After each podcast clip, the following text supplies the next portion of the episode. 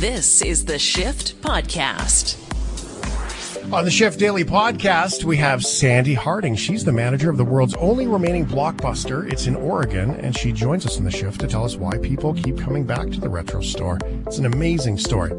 Tech expert Andy Baryer highlights the potential Instagram app for kids and mind reading technology from Facebook. Plus, he shares quite the embarrassing story about Vegas, drinking, and meeting OJ Simpson in a dive bar.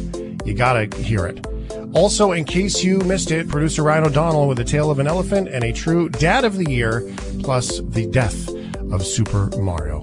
It's all on the Shift Daily podcast. Available for you every single morning when the shift is complete. Download it, like it, share it with your friends. Appreciate that. Uh, just give it a Google, give it a search, whatever your favorite podcast platforms. Who is Sandi? Well, Sandi is the boss lady who was the, the boss lady of the, the last the last blockbuster. And um, Ryan was really excited. I got to tell you to get into this conversation, Sandi, because um, Ryan is an uh, he's a nerd at heart. Um, he has some experience in that retail world, similar to what the blockbuster was. So he's got some professional experience there, uh, plus this whole uh, storyline. Um, how are you doing? You've been doing a lot of interviews about this very last blockbuster, haven't you? We have over the last three years, uh, just countless interviews, and now with the movie being on Netflix, um, yeah, a lot of interviews. Wow. I can't even begin so, to tell you how many. can you get us started by helping us understand where this all began and how it's going at the last blockbuster in Bend, Oregon? Yeah, it's still going. Yeah, the store isn't closed. Yeah, we're we're busy, busy. In fact, uh, um, I went on vacation last week and got home about 5:45 on Friday night. Went straight to work and was there till almost midnight because we are just so busy at the moment. Um, no, so we, uh, you know, I came to work for Blockbuster um, in 2004, and we were actually the location I'm in opened in the early 90s. It opened in 91 um, as a Pacific Video, and our owners lived right here in Central Oregon. And then they franchised to Blockbuster in 2000. So I came shortly after that. So when I came in 2004, it was like the peak of Blockbuster. That was when they had over 9,000 stores worldwide, and and they were just booming. Um, and my start, I started in August, and by um, December, when we opened up the new location I was hired to open, um, was the end of late fees program, which was such a wonderful success story haha. Um, it was not at all. It was actually my introduction to Blockbuster um, to really getting going, and it was a nightmare. I mean, I understood the premise behind it because obviously people don't like to pay late fees, but unfortunately, it had the opposite effect because now suddenly instead of people paying late fees, we had no movies on the shelf, so we had just as many hmm. angry customers hmm. as we had before. So it really wasn't um, wasn't that great. Um, so anyway, I there during the peak watched it. Um, you know, I was hired as a store manager. Um, about six months later, the general manager that was here um, left, and so I became the co-general manager with another gal. Um, my very best friend, who was actually the reason I actually started working for Ken and Debbie, looking for my part-time job. Shout out to Melissa. This is all your fault. Um, but anyway, no. Uh, you know, it, it was a lot of fun and a lot of stress at the same time. And and the wonderful part about being a franchise is that although we, you know, had to follow certain rules, there was a lot of freedom to do other things. So we were able to end the end of late fees program a lot sooner um, than the corporate stores did. We were able to, you know, wear different T-shirts. You know, we had our polo shirts, but we were able to make our own Blockbuster T-shirt, which is actually the same one we sell to customers now. We've just added "Last on the Planet" on the back of it. Um, but you know, we were able to do a lot of different things, and including um, outsourcing our movies and buying them, you know, from different distributors, which are no longer there either. Um, but anyway, so we got to go through the whole heyday of Blockbuster and keep going, and and then um, Blockbuster filed bankruptcy, as everyone knows, um, after not buying Netflix, um, and then yeah, big mistake. Uh, and then shortly after that, you know, it, it just kind of started a spiral down downhill for corporate and and i wasn't ever involved in any type of decisions with that but we certainly got to watch it all kind of unfold and it was very unfortunate uh, because even though we were franchised and we were doing well and we were a strong store and a strong company um, we still had the people coming in going oh um, how does it feel knowing you're going to lose your job next week it's like actually, I'm not. My store is doing really well, and we're going to stay open. And then as they as Dish Network bought the uh, corporate blockbuster and started closing stores, you know, it was it was just kind of a crazy experience to watch that all unfold. Um, and then it was just a matter of what we can we do to survive. Um, and everybody always comments about how we have the old IBM computers from 1992. That um, wasn't done on purpose. I can tell you, we had five stores, and we would have loved to have upgraded, but you know the the uh, state of the business was really uncertain, and to take on the expense of buying five stores worth of comp- new computers and doing all of that just really wasn't feasible. So we kept going with what we had. So that's a little piece of nostalgia that we're grateful to have, even though we we really sometimes wish we didn't. Um, but anyway, yeah, we just got to experience all of that all the way down to the last corporate store closing. Um, and then, like I said, it was just kind of a fight to see who was going to outlast who. Sorry, that was a really that's, long explanation. No, that's remarkable. I, I, I think it's so interesting. How do you deal with the staff? How do you say, no, really, we're doing okay? No, really, we're doing okay when day after day people are asking about the, the bankruptcy around Blockbuster? You know, at the time, it was tough. And we actually had to put up a lot of signs around the store um, for customers even to read too. So people realized when they came in and were asking questions that no, our location was fine, our location was healthy, we weren't going anywhere. Um, and I think that it just had a lot to do with Ken and Debbie, as well as myself and Melissa and everyone that was still there during that time frame, because we believed it. We knew that we were doing well. We knew that we were still busy on Friday and Saturday night. We knew that we weren't bound to those, you know, restraints that the corporate stores had that that if they all closed, we had to. And so, you know, there was still some uncertainty when the final stores closed um, because we took a little bit of a hit. I mean, everybody was struggling at that time. You know, Netflix was really getting going, and Redbox was rolling out, and all the streaming services were starting to, you know, really take off. And and so we were still struggling. I mean, we were feeling it just like everybody else. Um, but the store has always been very healthy, and so even though we took a hit, we were able to make cuts and do the things we needed to do in order to keep going. Oh, did I lose you guys? Oh, we're here. Oh wow, just taking it all in. I mean, so why why Bend, Oregon? Why has this blockbuster store survived the storm of digital movies and media? You know, I think it has a lot to do with the community. You know, Bend has always been incredibly supportive. Um, and you know, they really love movies. You know, at, at one point we had four blockbuster stores. We had a Hollywood video store. We had several local mom and pops. We even had one of the grocery stores that had movie renting out of it. And we were like maybe 60,000 people. So it wasn't a very big community to have that many video stores. And so I think it, really has to do a lot with the community. Um, they knew that we were local. So they knew that Ken and Debbie lived in town and would frequently see, even though they didn't work in the store, they would frequently see them. And they knew them from when they were Pacific Video. Um, you know, we did a lot of uh, community um, things. You know, we really did a lot of donations and different things. We were out there. We, you know, every year we would do a Humane Society event in the store that was always fun. In fact, that's where I got my cat the first year that I worked there.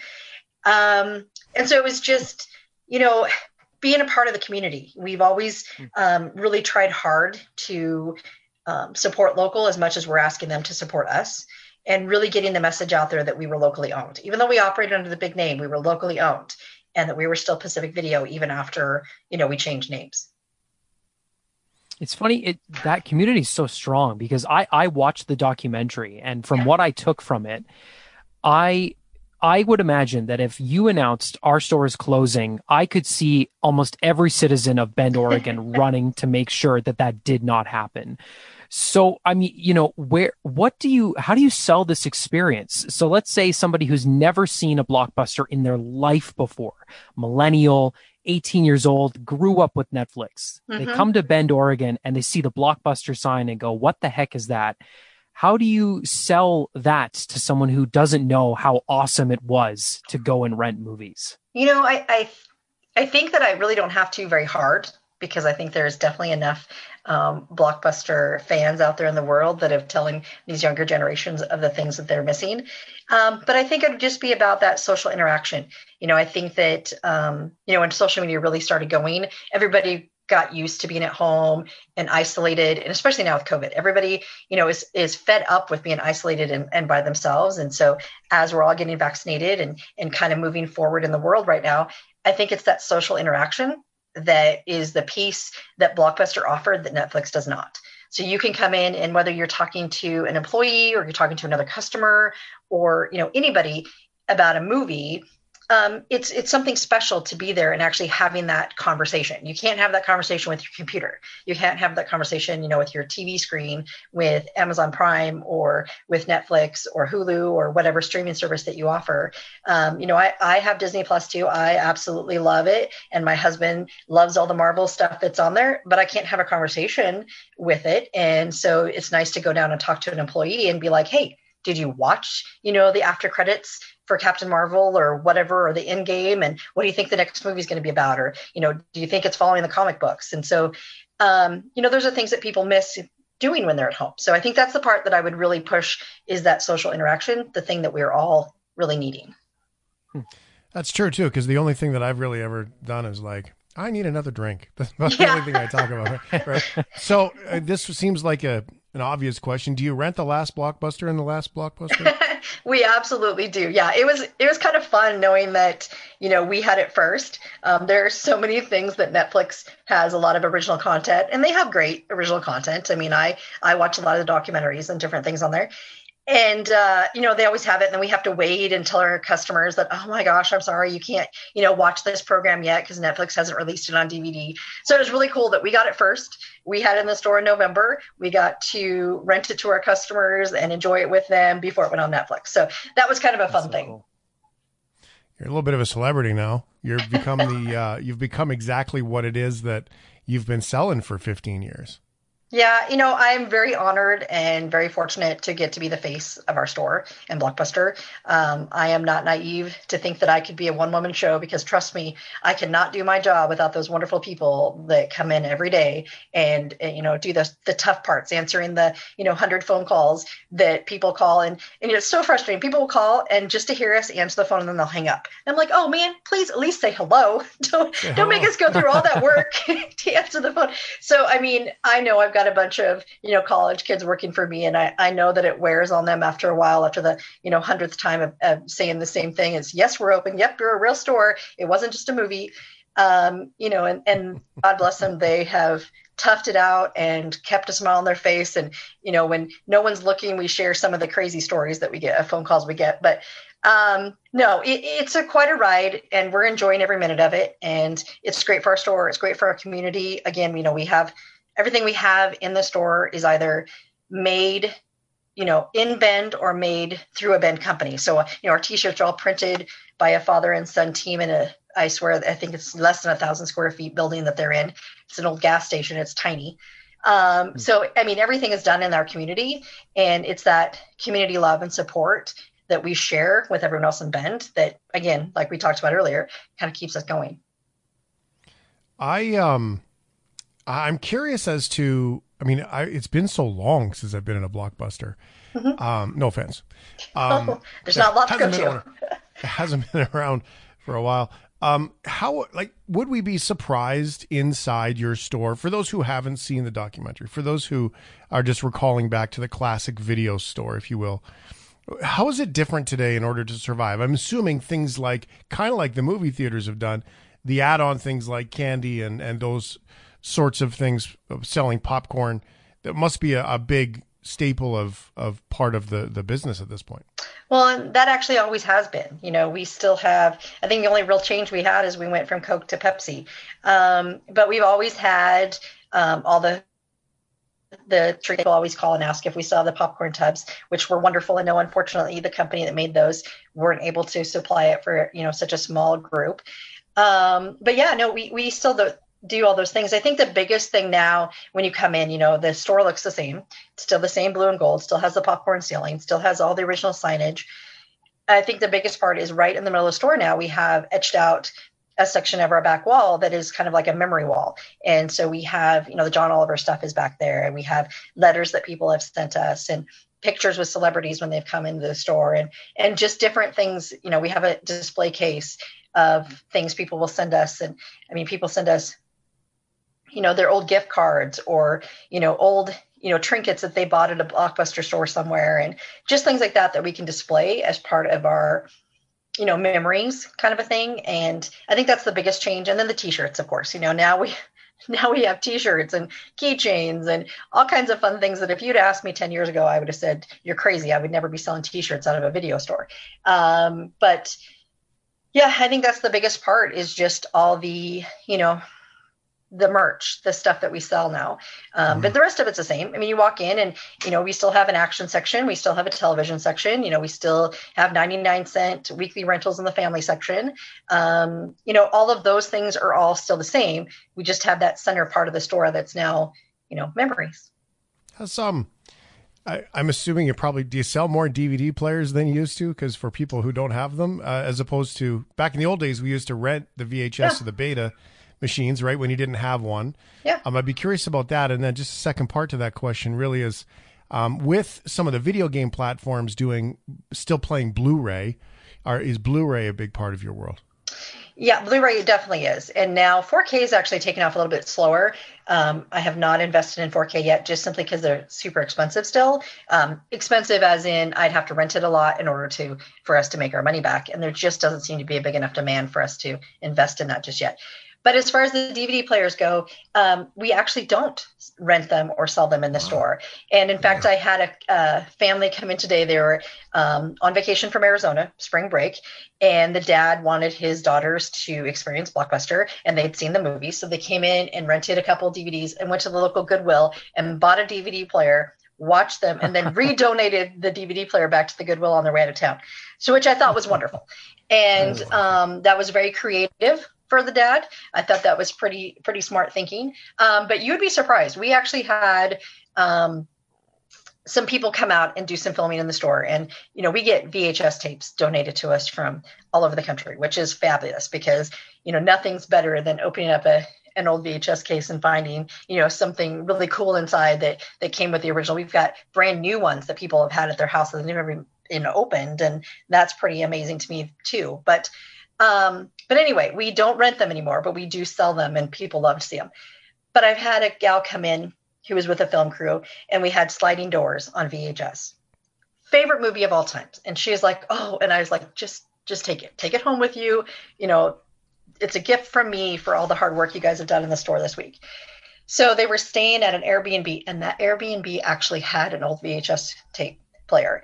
And she took pictures of herself watching that VHS tape and sent them to me. And I thought that was the best thing in the world. I laughed so hard and thought it was great that she got to experience that. That is cool. that experience. And a good movie, I would say. One of my favorites. Great movie. Uh, kind of the kismet driven sliding doors is she misses her train, I think is how it starts. Mm-hmm. And she the doors close on the train and then it goes into sort of this parallel storyline if she had made the train and when she didn't make the train and the outcome uh, let's just say, is drastically different, but yet still kind of the same in the movie. You know, I often wonder what I would have done if Melissa wouldn't have given me my part-time job when I, I desperately wanted to out of the house and away from my three little boys that were driving me crazy. Um, you know, if I hadn't done that, where I'd be now, you know, 17 years later. So, anyway. Yeah. Yeah, I mean, wow, what a storyline it's become for you. Now, Ryan, I'm almost certain Ryan has a question about um, a movie. See, Ryan's a big fan of a few things. He's a big fan of sneakers. He's a big fan of movies. He's a big fan of Lego. And I yep. know, I just know, I know him well enough to know there's a question about a favorite movie or something. I can see his like eyebrows are moving, and that's when he gets excited. well, I have, so I have a question now. The first thing, I I need to be completely honest. I would 100% wear a blockbuster polo. Those classic, the blue with the gold collar. Yep. 100%. I would wear one of those. I I worked at EB Games, which is like GameStop in yep. Canada and uh, every now and then we would get the really cringy, you know, work shirts. And I've had people ask me, "Can I buy that off you? It's cool. It's fashion." The blockbuster shirt would be the most amazing talking piece, right? but what I was thinking is actually a question about blockbuster from my past. So I didn't go to Blockbuster a lot. In Canada, the big two were Blockbuster and uh, Rogers Video. So we used to go to Rogers Video, same business model, you know, exactly the same kind of format. But one day we went to Blockbuster because Rogers Video did not have Spy Kids 3D, but Blockbuster did. So I go up to the counter, past the candy aisle, everything.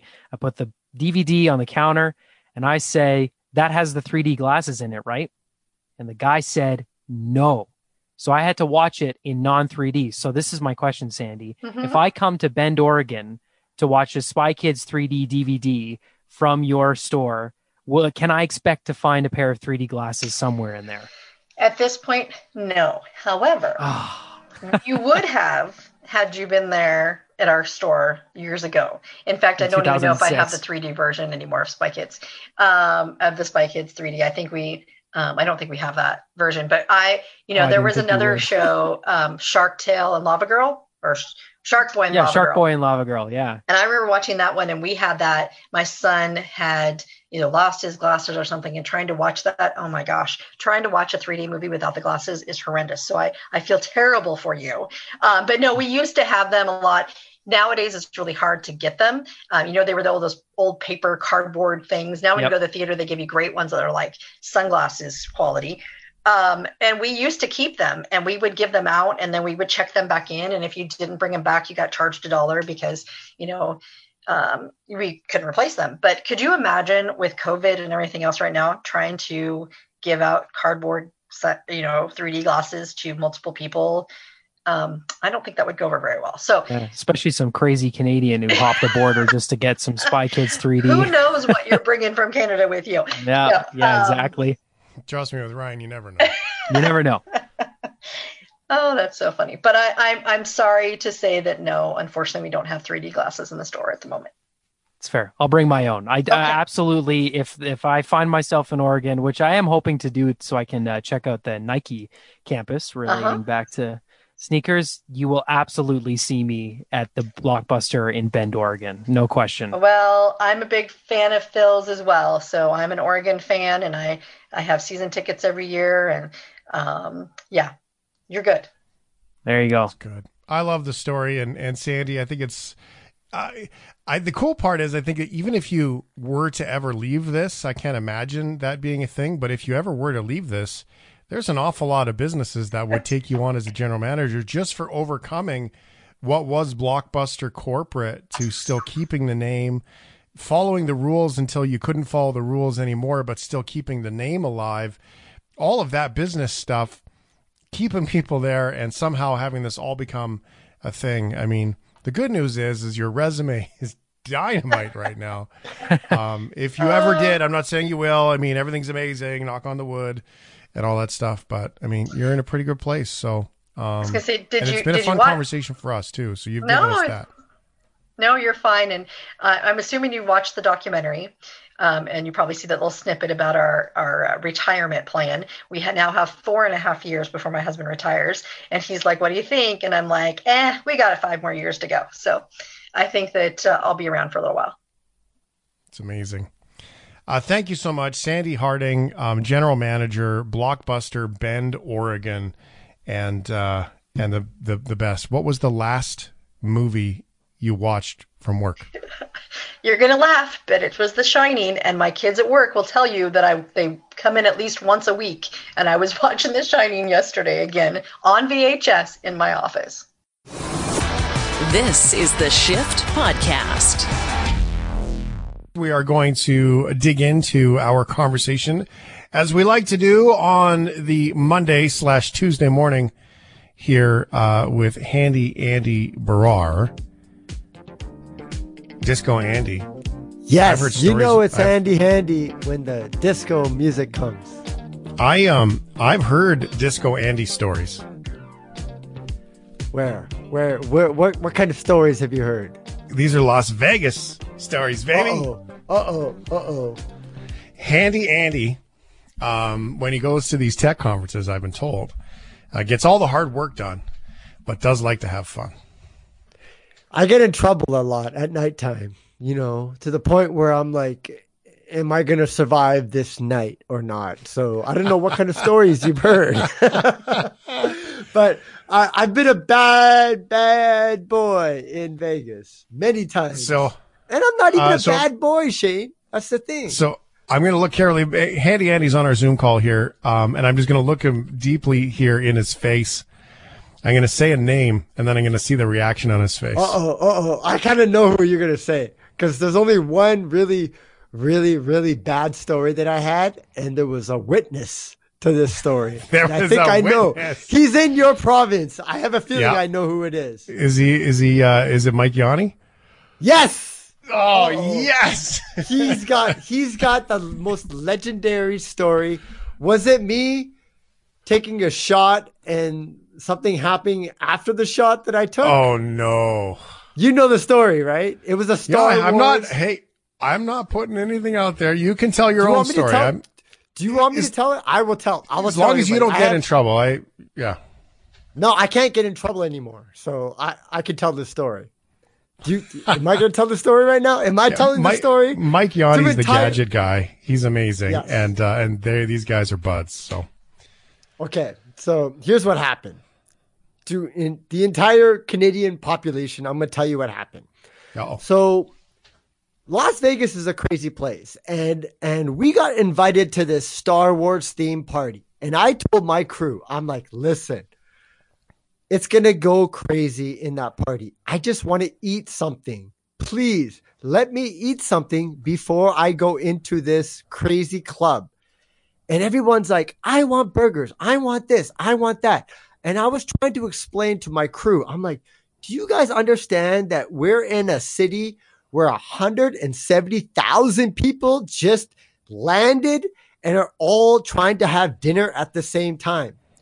So, long story short, I never got to have dinner. I went to a deli and they gave me a little sandwich. Next thing you know, I'm in this club with the Star Wars theme and they're doing all these weird shots, right? And these aren't normal shots, Shane. Not like when you go to a normal club in Alberta or in British Columbia or in Ontario. These were like Star Wars shots. And um it didn't it didn't it didn't go well with my stomach when I took it. And it came right back out. And guess who saw? Guess who saw it come out?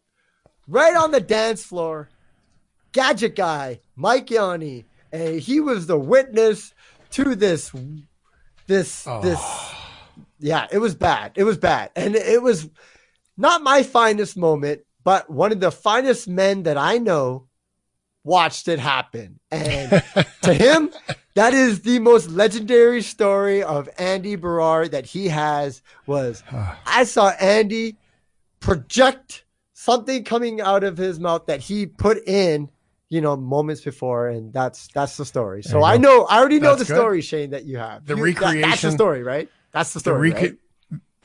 I, well, you're worried that there's another one. See, that's the thing. That's No, why no, I'm not no, telling that's you because you're like, it, that's was there another one? There's got to be. Oh, there one. is one there more. There's there's the OJ Simpson story that I haven't even told everybody about. That was that was even worse than that story when I met OJ Simpson at a dive bar in Las Vegas. It gets worse. It's worse. You know, okay, can I just say one thing? If you're a tech guy and you meet OJ Simpson in a dive bar and you just happen to have conversations with them and someone takes a picture of you with OJ Simpson, do not post that on social media. And in my drunken stupor, I thought that was a good idea because it was like a scene out of the Hangover movie. And um, yeah, that was so me, Andy Baryer, Las Vegas, Consumer Electronics Show. It's just a recipe for disaster. But All right. I'm So COVID here. has served you well, really, is what you're saying. Wow, yeah, think about it. Shane, Shane, you know me. I started jumping rope. I lost weight. I'm like a new man, right? So uh, when I go to back Yeah. to Las Vegas, everyone's like, "Yo, you look like Floyd Mayweather," and I'm like, "Yeah." I'm a Yeah. new man. I'm a new man. You're a I've, new I've man. changed. Yeah. I learned my lesson. Do not hang out with OJ Simpson. Do not take shots at a Star Wars all you can drink uh, event. So There it is. I'm, I'm, wow. I'm, a, I'm a progress. I'm, I'm, I'm a, yeah. Work. I make a lot of mistakes in my life. Yeah, yeah, Yeah, work in that's great. Yeah, I love that. That's uh, that, that's bad, absolutely bad amazing. story. Yeah, Oh, I love it. Um, that's so good. I think it's. I think that's that's wonderful. Um, no, I- no, Shane, there's nothing wrong. No, no, no. This is all. This is the stuff that makes me like lose sleep at night. Going, what was I doing? What Nah. you know? So, so it's funny now, but, but I did have well. a very, very intimate conversation with OJ Simpson. Not about did he do it or not, but about um, you know, what would he do if he was not a, a football player, and apparently he got drafted in the uh, major leagues. Nobody knows that, but Didn't know that. No, I did not know in a that. dive bar, OJ Simpson told me that story. All right. Andy Baryer, Handy Andy Media, if you want to check it out online. We might get him to start telling some of his Vegas stories online. That could be a good thing too. Uh, but tonight we are going to dig into some mind reading. I was going to mind read the story, but you just, you recreated your shot recreation quite vividly for us there. So where are we going here with Facebook and mind reading? Cause that's even worse than bad. Well, it's just yeah. Like, can it get worse than Andy Baryer in Las Vegas? Yes, it can. Yes, it Mark can. Zuckerberg is trying to read what you're going to type with your wrists. And so what Facebook is trying to do right now, Shane, is put these little adapters. It's like in, you know, like in the 1980s, you would have these little, you know, you put your wristbands on when you had sweat and you would like, you know, wipe the sweat off. Well, what Facebook is trying to do is they realize that there's so many neurons in our wrists that could actually predict how we type. And so what Facebook is trying to do is saying, you guys don't need a keyboard. All you need to wear is our wristbands and you can type and we can predict what you're writing. And so that's where they see the future of just typing. And so they're trying to, because obviously Facebook's got a lot of money because, you know, they've been selling all these ads on every time we're on the news feed. So they're trying to figure out the new way of typing and they're trying to do it with our wrists. They're trying to predict the, the, the letters that we type with our wrists, Shane. And this is one of those, one of those, those, um, you know, in their, in their, in their database where they're trying to figure out how do we get the next generation? Well, they're trying to do it without us typing. They're just trying to do it with our wrists. Well, that's interesting to me because my my kids don't type. Like they're terrible at typing, and they admit that. They're like, "Oh my god," because their handwriting is atrocious. They can't the uh, they can't even read script, let alone uh, it's printing only. And they haven't done no work at clean handwriting. And frankly, uh, you know, I'm, I don't say this to to pick on my kids, but they do look like they print like a seven year old and they have no experience with printing. They have no experience with typing. They do use dictate from time to time. So I'm not quite sure how this technology goes forward when you have a whole new generation of people who aren't even typing anyway. Wait, wait, wait, wait. When you say your kids don't type, you mean they don't actually put their fingers like the proper like position on the keyboard, or do they Like a just proper kind of keyboard like, typing? No, they thumb type. All they know how to do is thumb type or swipe. And Oh, um, the only see- the only time they type is when they have to write a report or something, and they'll often use the dictate on the Mac to do it. Okay, so I'm just going on a rant for a second, Shane. But like when I was a kid, you know, I was growing up in the 80s and the 90s, right? We didn't know computers were going to be a big thing. So when we're in typing class, you know, me, you can imagine Handy Andy as a boy. I'm just like, yeah, I'm going to, I'm just going to type with my two fingers here and do as fast as everybody else. I had no idea, Shane, that typing would be a thing. It bugs me the fact that your kids you know, what is it, 20, 30 years later, don't realize that typing is a thing. You know, like you need to learn to do this because you're going to do it for the rest of your life. You know, we didn't know that back in the 80s and 90s that this was like the new way of communicating. So that that, that kind of scares me. It should I know it you. is. It, it's a scare. It is, and it does scare me as much as the handwriting does. And that you know, I can't even write in a card in script to them. You know how much I'm proud of them or whatever. I've got to print it so they can read it. I mean, it's mind blowing. No, don't, yeah. Do you want to talk about cursive writing? They don't even they don't even teach that anymore. They don't even No. teach how. Yeah, Yeah. isn't that crazy? Um, it is crazy. It is all crazy. Now, to, to the next point of the, the conversation here, it is Facebook again, and it's for kids. Now they're creating a, uh, uh, Facebook is creating an Instagram platform. If you don't know, it is the same company, but it's an Instagram platform for users under 13. And we, we've had conversations here on the shift about the apps that manipulate your body. The, uh, we're working on a, this series of things about algorithms and how algorithms are working on TikTok and taking away, like, if you got a really bodacious, curvy woman in a bikini, sometimes those, um, those, uh, videos are getting kicked out when the exact same video is published by someone who's skinny in a bikini. So there's all kinds of algorithms for body image that are terrible for kids. And now an Instagram for kids can't be a good idea. No. And and so Instagram is trying to tell, oh, we've heard from parents that they their kids want to have Instagram accounts. But Shane, can we can we just get real for a second? Is this really a good idea to get young kids? No. You know, like I'm just you know, why can't kids just be kids? You know, why because I know what what Facebook is trying to do. They're trying to get the next generation of of their their clientele. But to get young kids, when you think, and here's the research that shows most kids, especially adolescent kids, you know, when they're talking to people, they're not having normal conversations. They're they're like expressing their feelings about depression and whatnot, and, and talking about suicide. But you don't know who they're talking to. And then you have adults who might have the potential of talking to kids who are on Instagram. So this creates a just a huge issue. And I'm really upset to tell you, Shane, to tell you the truth, why Facebook and Instagram would try to, you know, entice kids to join their platform. Why can't we just let kids be kids? Ride bikes, hang out with your friends, take Yeah. a stick, you know, make a game out of it. Just just be kids. You don't need to be on social media. It is such a a Well- bad idea. there's a uh, there is the Facebook Messenger for Kids app, which allows kids to message. So it gets them used to the interface, it gets them used to how it works, and nothing happens without the parents' approval, which is a good idea in theory. But I also know that with my friends that have it, when you have it and there's a phone call, and the Messenger Kids app goes off, you get notified that your kids are phoning somebody. You get notified. So what happens is you get buried in notifications that your kids are making phone calls because as you know, everyone knows what it's like when you get a group chat. So now you got a group chat and now you've got eight people who are messaging back and forth and phoning or calling in and making a group conversation. And now you're getting notified and notified and notified and notified. Well, what happens? You turn off the notification because it's it's literally overwhelming for the parents, and because you've got your own stuff you got to worry about. And so this is the uh, you know it's almost like they're playing into the busyness of it all to make parents just go bah, turn it off, let the kids have it. So what do you think about that? Because I just think it opens a Pandora box of just Oh, absolutely.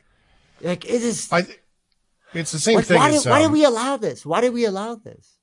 Well, we do though, and that's the thing is I don't I don't get it. I I I, I tried to wait for my kids. I think they were 14 before they were allowed to have Snapchat and everything else. And the deal was that we had to have the passwords because we couldn't just let them get into those conversations because the thing about adults get it wrong on social media, like you and your OJ story. I mean, we get it wrong on social media by posting a picture that we're in hindsight, we're like, yeah, that wasn't a good idea or saying something or commenting on something and not realizing the implications on other people. So if we as adults can't even get it right all the time with an innocent mistake, then, you know, how are kids going to get it right? Especially when they comment on something and someone asks a question, you know, do you like my hair or something? And someone replies and says, no. right? Um, and with no explanation. I mean, I think those are the kinds of things that you say when you're in person with one another, and it has to go that way. Thank you, Andy, for bringing it up. Handy Andy Media uh, is you want to check them out on the Twitter and on the website and all those things. Give it a Google. Um, it's great to see your face, buddy. Thanks for being here again. My pleasure anytime, Shane. Andy Baryer and Handy Andy Media. Check him out on the Twitter, and he's got the videos and all kinds of stuff there uh, for you to check out as well. This is the Shift Podcast. All right, let's get going with In Case You Missed It. In case you missed it on the radio, here's Ryan O'Donnell. I still think that one's my favorite. I really do. That could be Mine the too. best. I Mine really too. like that one. Yeah. That one's just a little bit uh, difficult to intro me in without the clip, but uh, it's still funny. Uh, you know, I want to jump right in. Oh wait, no, do you got something there, Shane? You look like Just you this. really want to say something. Yeah. Ryan. If you got the button ready, just hit it. I love it. Ryan. You know. Okay, here we go. now you know how to shut me up. You can just play that over and over and over again. You have to get a Shane one. There it That is. could work too. You know, Shania Twain once said something very, very wise. Yeah. Don't be stupid. Okay. Unfortunately, not enough people listen to Shania Twain. And here is an example. These guys right away were saying that elephant is going to charge. Yeah, it did. And, And it we- did. We told him to get out, and he turned around. He saw it, thankfully, just in time. He runs, throws his baby through the gate, and it's seconds from just hitting him. He jumps through the gate, falls. The baby's on the ground, and that's when the it poor roared. thing, the poor baby sobbing. the baby starts crying. crying. We're all like, yeah, and people are just mad at this guy. Oh my goodness. No. Okay. So, Throws his yes. babies through the gate. Father Yes. of the year. you know, we, we, there's been a lot of very serious news stories. So I find some stories that fade into the background are just dumb people ones. Uh, main ones you hear are COVIDiots, right? That's the main stupid people story you hear. This, though, is a classic example of a dad being a really dumb dad. A father in the States is facing child endangerment charges after breaching an elephant enclosure at the San Diego Zoo with his Oh, toddler no. only to be chased out of the pen by a very big and very, very angry African elephant. Police say the man allegedly brought the two year old girl into the pen so he could get a photo with the elephant last Friday. So, what's going through his mind? Eh, it's an elephant. Elephants are friendly. He won't mind if I just breach through the gate and, you know, I, you know, uh, what's the word? Uh, challenge my, his territory. It's not a problem. Zoo officials say the suspect breached multiple barriers and purposely and illegally trespassed into the habitat. So there's actually a video of the incident, and I recommend you watch it. However, it's also the sound, the sound this elephant makes. I, I, you know, I love elephants. I think Shane, they, they're your favorite animal, right? They're absolutely my favorite animal. Yeah. Elephant, you know what an elephant's, you know, uh, I don't roar, cry. I don't know what what Trumpet. What, what am I? Trumpet sounds like it's friendly. It's like oh, an elephant, but this is an angry trumpet cry, and it's spooky. So, while you can't see this elephant right now, you can really hear it. Oh, oh. Oh.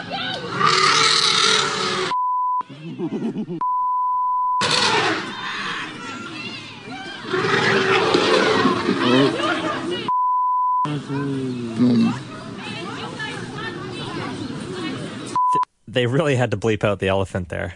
Yeah, the elephant was swearing in its native tongue.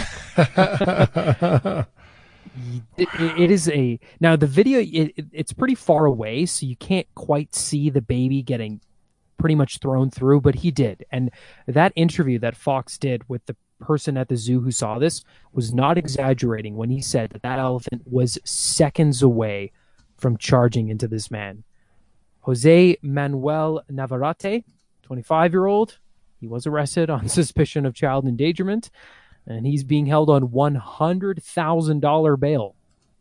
Thankfully, no one was injured, including the elephant. The elephant is fine. So that's good. And the elephant's not at fault here. Not at all. Dumb dad. Dumb dad. No kidding, dumb dad. Whoa. This is like, you know, the dad, you know, picks up the baby. And uh, I remember like going to Niagara Falls. My dad would put me on his shoulders to like see the falls closer. But even he didn't, you know, here, let me hang you over the railing. Lean so over? get an even better view. That's the absolute limit. And even then, that's still really stupid. This is like next level. Yeah. That's remarkable. I mean, we all do stupid stuff when we panic, but yeah, holy I moly. just wanted a picture. So remember, Shania Twain said it best. Don't be stupid. That is, um, I mean, I guess, yeah, I guess why that, um, people would think that an elephant is friendly. I mean, the reality is, is that, you know, the ones we see on shows, they're well trained. I mean, they're smart animals. We see pictures of them online all the time. You know, at, I, I see pictures of them online at a time because I follow a bunch of elephant sanctuaries and stuff like that. So I kind of get that, that, that part is a thing, but to think that, that you would do that just on your own, be like, oh, wicked, man, I got an idea. That that's absolutely mind blowing to me. I can't believe that. Yep. Wow. Insane. People, Well, to quote uh, to quote Trucker Dan, is that guy a Darwin Award hopeful? Oh, Um, big- I'd say yeah. of, of 2021, we got a top contender for Darwin Award. Yeah, big time. Yep. Mark that story. Yep. Oh yeah. I actually think next year, Stampy. on before New Year's, we should do a Darwin Award, uh, the Shift Darwin Award of Yeah, the stupidest stories of the awards. year. Yep. Yeah. I Okay. will be saving it. Good idea. Show me. right. Well done. No Now, doubt. moving on to something a little bit more serious, uh, but a, a good conversation uh, nevertheless. Movie fans in Alberta, including myself, were a little bummed after hearing this news today. Conservative caucus members took to social media Monday urging the province to proceed to step three of reopening. But Alberta's health minister says making that move comes with too much risk. Alberta now sits at 280 COVID hospitalizations, which is a rise of 16 from a week ago. And this is a problem and a warning sign that we must take seriously. And by today, I mean Monday. yeah. So here we are. Phase three reopening paused, which I agree with.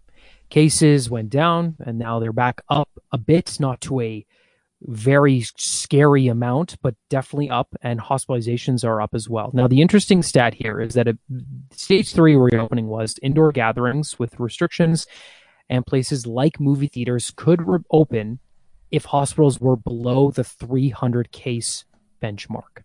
This Yeah, is for- where I For a window of time too. It had to be below Yeah. for that for three weeks, I think.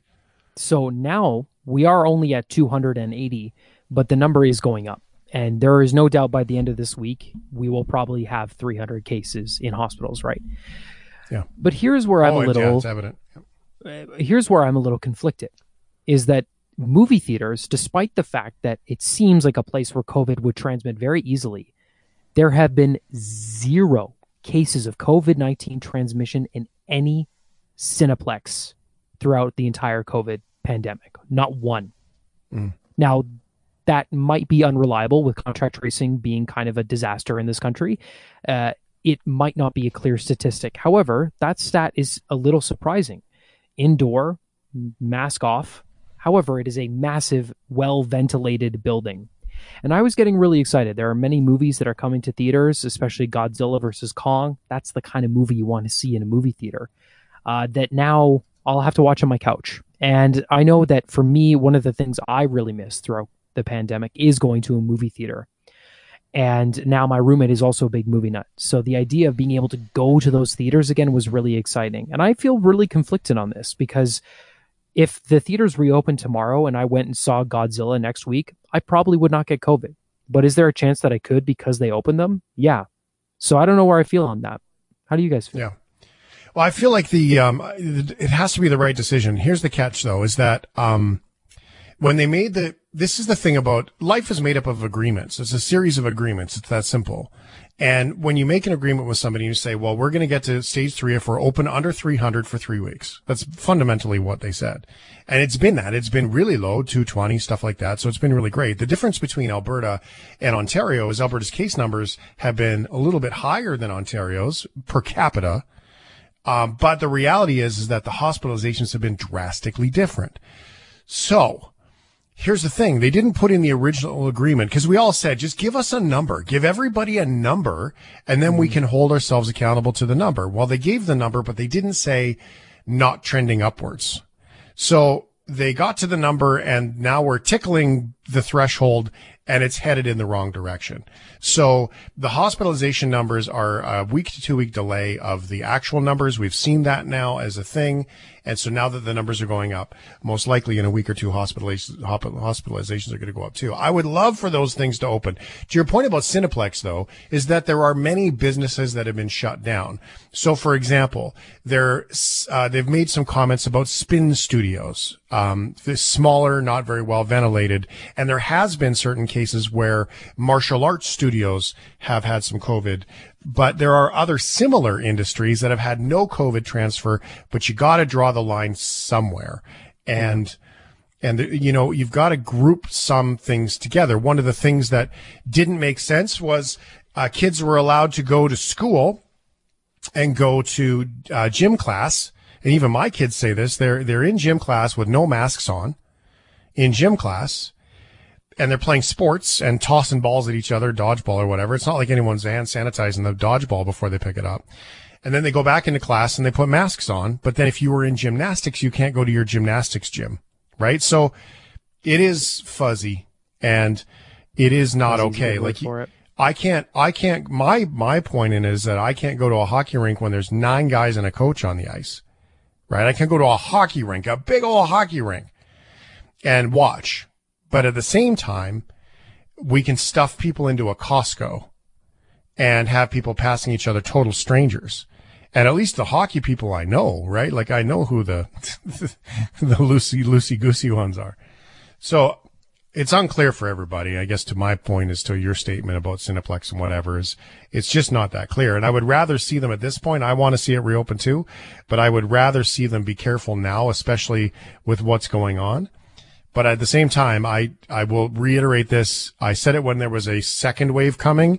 I will say it again. It's not a third wave. Uh, it is, it is a new, um, change in it. And I get the, the, the metaphor of a wave.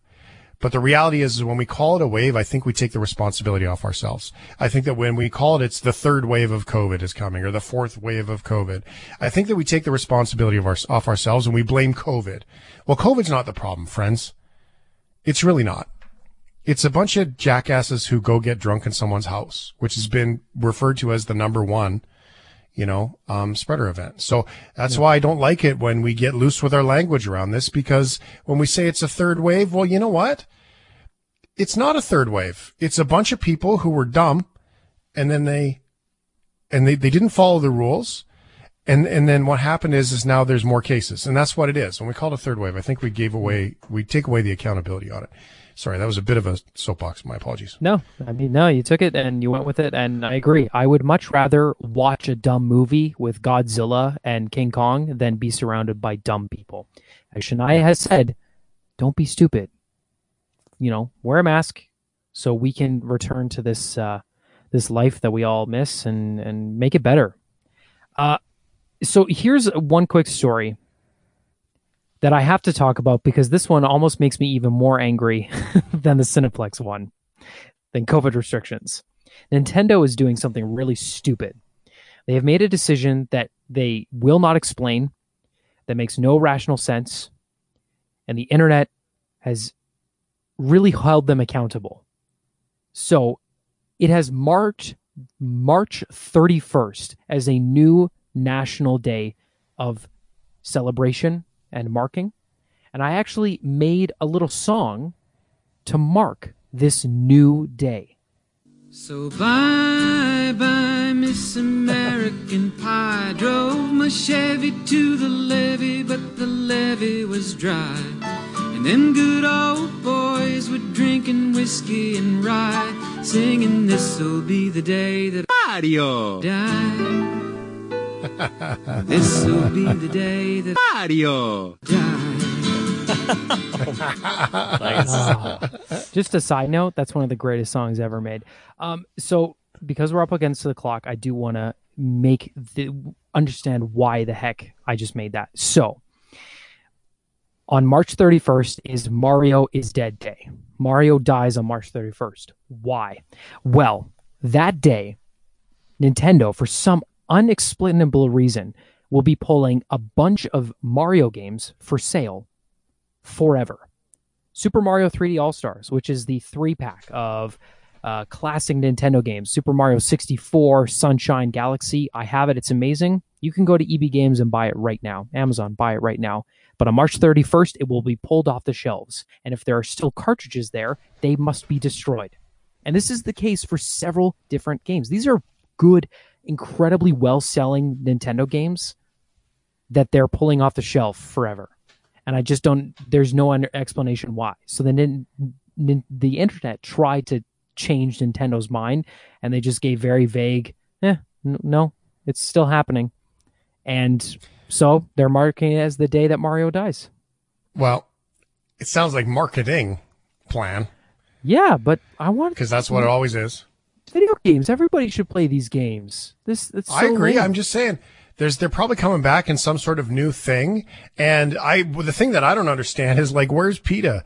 or some environmental group that's saying like you've made all these games and you're gonna just toss them in like are you they get recycled? They got to be just like how does this work? Like now we're just gonna take all of these plastics uh in these cartridges. Yes, it's plastic. I hate to break it to you. Um, and we're going to take that and then we're going to take the electronics bits inside and we're just going to get rid of them. See, this seems like a thing like, this is what I don't understand about environmentalists because if this is really a thing that they're actually going to get destroyed, like why don't they go after Nintendo?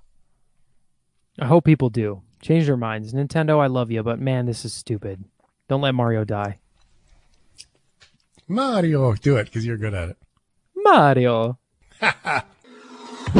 Thanks for listening to the Shift Podcast. Make sure you subscribe, rate, and review the show and share with anyone you like. Get it on Apple Podcasts, Google Podcasts, Spotify, and CuriousCast.ca.